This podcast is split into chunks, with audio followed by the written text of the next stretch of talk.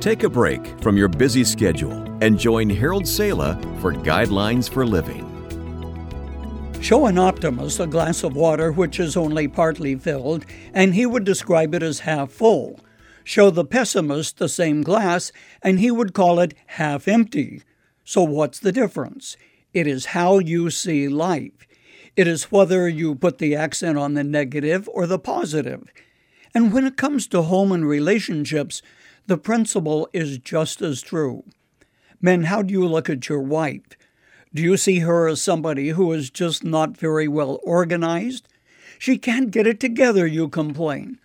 Or rather, do you look beyond that and see her artistic ability or the way she builds other people up? And how do you wives view your husbands? Do you see him as a little lazy as he parks in front of the TV and he checks out for the duration of the football or basketball season? Do you constantly think of his shortcomings, the little things that irritate you, such as throwing his socks on the floor by the bedside? If it's Monday, you know Sunday's socks will be there. And the same thing can be said of Tuesday, Wednesday, Thursday, and the rest of the days of the week. He can't seem to find the clothes hamper just three steps away. And what about taking out the trash? Picking up the kids from school or activities? You would think, with all of the talk about changing roles in marriage, it would be easier to eliminate the knockdown, drag out fights over simple issues. Now, you may smile and think, what a silly matter to get steamed up over. But those little irritations begin to develop negative thinking, and you begin to suffer from an infectious pessimism that can hurt. Scripture says, the little foxes spoil the vines. Very often, it is by focusing our thinking on the negative things that the more important things are neglected. Quite often, when I counsel with couples, I'll say, Tell me about the good qualities in your husband or wife, because I'm sure someone as sharp or beautiful as you would never have been attracted to someone who didn't have many good qualities in his life. Are you a pessimist or an optimist when it comes to your partner in marriage? In his letter to the Corinthians, the Apostle Paul wrote that we are to forbear one another in love.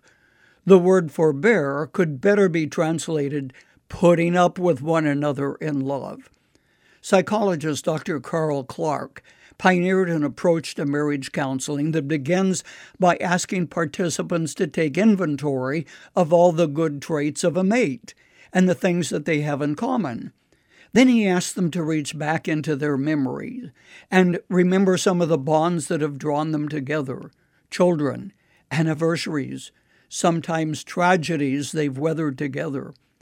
The third step that Dr. Clark recommends is to begin rewarding each other with a compliment instead of criticism.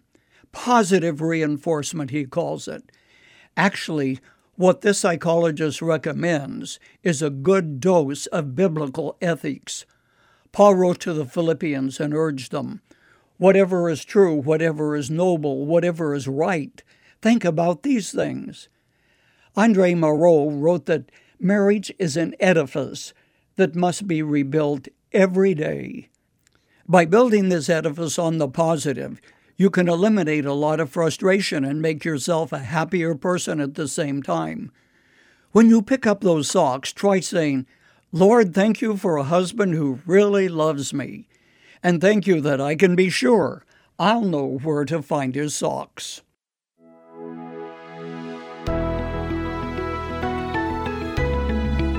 You've just heard Guidelines for Living. Visit givetoguidelines.org and become a partner in sharing hope and encouragement in Christ with others around the world. That's givetoguidelines.org. Thanks for listening and join us again for Guidelines for Living.